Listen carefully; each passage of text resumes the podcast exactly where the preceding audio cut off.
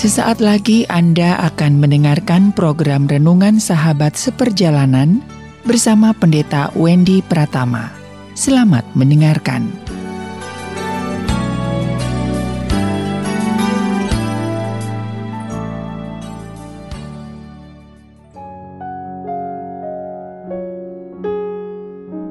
Selamat berjumpa kembali di dalam layanan audio Sahabat Seperjalanan. Hari ini adalah hari Sabtu, 4 Desember 2021. Tema renungan dan saat teduh kita dengan judul Rugikah Aku? Rugikah Aku? Firman Tuhan terambil dalam Amsal 14 ayat yang ke-23. Demikian bunyi firman Tuhan. Dalam tiap jerih payah ada keuntungan, tetapi kata-kata belaka mendatangkan kekurangan saja. Dalam tiap jerih payah ada keuntungan, tetapi kata-kata belaka mendatangkan kekurangan saja. Mari kita berdoa. Bapa yang di dalam surga, kami ingin belajar tentang konsep untung rugi dari terang kebenaran firman Allah, sehingga kami tidak disesatkan oleh cara berpikir kami yang keliru. Di dalam nama Tuhan Yesus kami berdoa, amin. Shalom sahabat seperjalanan yang dikasihi Tuhan. Dalam kehidupan manusia, berbicara tentang untung rugi itu sudah diajarkan semenjak kita masih kecil. Bahkan tatkala kita sudah menjelang tua, yang sesungguhnya tidak perlu lagi berjuang untuk mendapatkan sesuatu yang berlebih, juga masih memikirkan tentang untung rugi. Sebelum kita bicara tentang firman Tuhan yang terdapat dalam Amsal 14 ayat yang ke-23, mari kita berbicara tentang rugikah aku? Kita akan lihat saudara dalam beberapa banyak contoh. Sebagai karyawan kita sudah kerja keras, sudah banting tulang, omset dari perusahaan sudah 2 kali lipat. Namun salary dan pemasukan bulanan yang didapat tetap itu-itu saja dan jumlahnya tidak bertambah. Enak di bos dan tidak enak di saya. Sehingga aku merasa rugi, aku merasa dirugikan. Sahabat seperjalanan yang dikasihi Tuhan. Lalu kemudian di dalam dunia sekolah, ada anak yang belajar mati-matian dengan sungguh-sungguh, kemudian dapat nilai yang baik, sebut saja jangan 195. Lalu teman yang di sampingnya itu mencontek dari semua perjuangan daripada anak yang sungguh-sungguh belajar dan tidak menyontek. Lalu kemudian sebut saja hasil daripada ujian nilainya sama. Yang menyontek 95, yang belajar mati-matian 95. Lalu yang belajar mati-matian, yang tidak menyontek tapi dicontek oleh temannya, dia akan berkata, "Aku dirugikan. Aku dirugikan." Kurang lebih seperti demikian. Contoh yang ketiga, dalam rumah tangga. Kita sudah setia, kita tidak menyimpang. Aku sudah menjalankan tugas di dalam keluarga dengan sebaik-baiknya. Lalu kemudian pasangan kita tidak setia. Dia pindah ke lain hati. Dia curi-curi mata dan kedap-kedip kepada pihak lain. Lalu kemudian dia lebih mencintai daripada orang yang baru tersebut daripada engkau sebagai pasangannya, sebagai suami atau sebagai istri. Maka engkau akan berteriak dengan cara sama, "Aku dirugikan. Aku dirugikan." Sahabat seperjalanan, sampai pada titik ini, mari kita berpikir satu demi satu. Siapa yang dirugikan?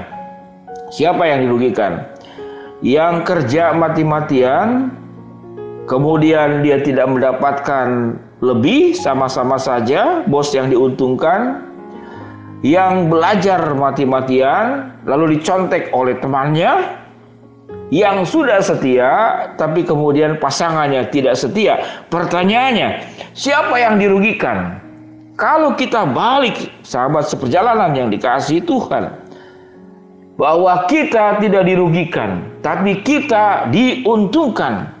Firman Tuhan berkata, dalam tiap jerih payah ada keuntungan, tetapi kata-kata belaka mendatangkan kekurangan saja. Apa keuntungan dari karyawan yang sudah kerja mati-matian lalu tidak mendapatkan lebih? Maka keuntungan yang didapat adalah sebuah mentalitas bekerja dengan baik. sebuah mentalitas untuk memberikan yang terbaik, dan itu menjadi karaktermu, itu menjadi milikmu. Dan tatkala engkau dikatakan dalam firman Tuhan, setiap jerih payah itu tidak akan menjadi sebuah kerugian, tapi sebuah keuntungan. Engkau menjadi pegawai yang handal, engkau menjadi pegawai yang tahan banting, engkau menjadi pegawai yang punya konsistensi dalam bekerja. Maka karakter-karakter seperti inilah yang menjadi keuntungan buat sahabat seperjalanan. Dan kalau orang kemudian orang lain sewaktu akan merekrut engkau, saya percaya engkau akan ditempatkan lebih tinggi daripada posisimu sekarang. Mengapa? Karena engkau sudah meningkatkan karakter, skill, kerajinan, tanggung jawab, komitmen sampai sedemikian rupa.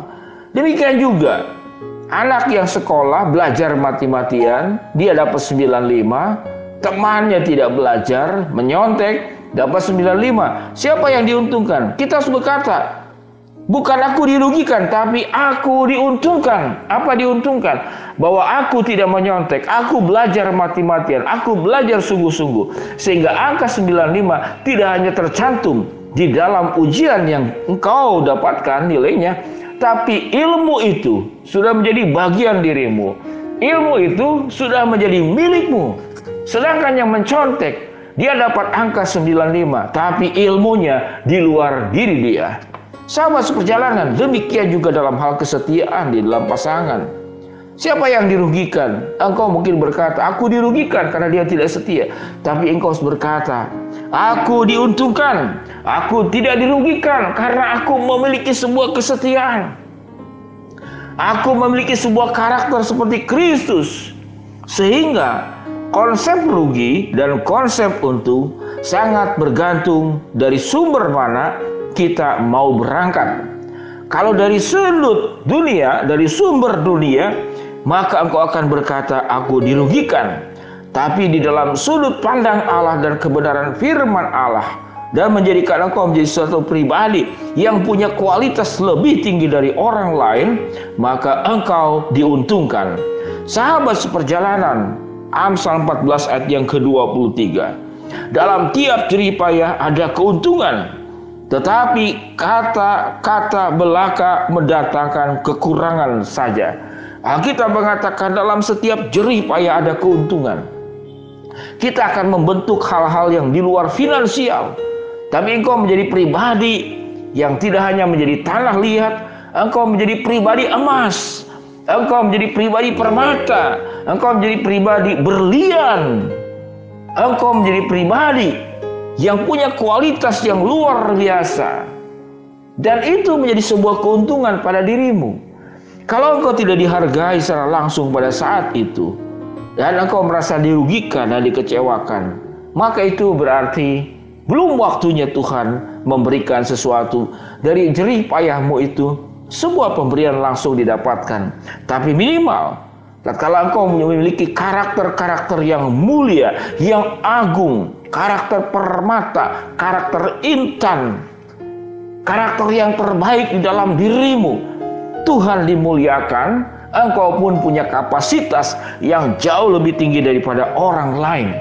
Sehingga sahabat seperjalanan, benarlah firman Tuhan, dalam tiap jerih payah ada keuntungan, tapi kata-kata belaka mendatangkan kerugian.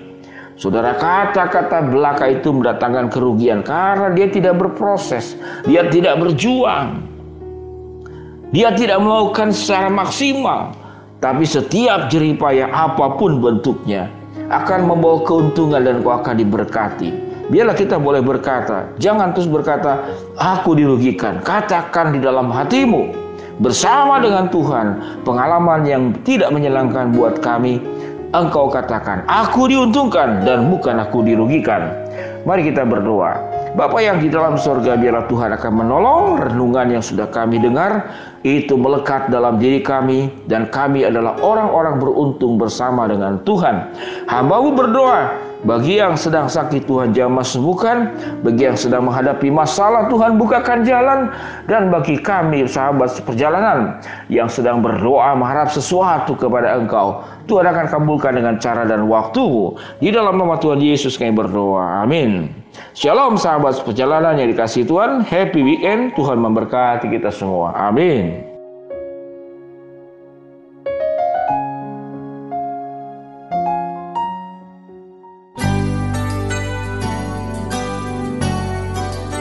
Anda baru saja mendengarkan program Renungan Sahabat Seperjalanan bersama Pendeta Wendy Pratama.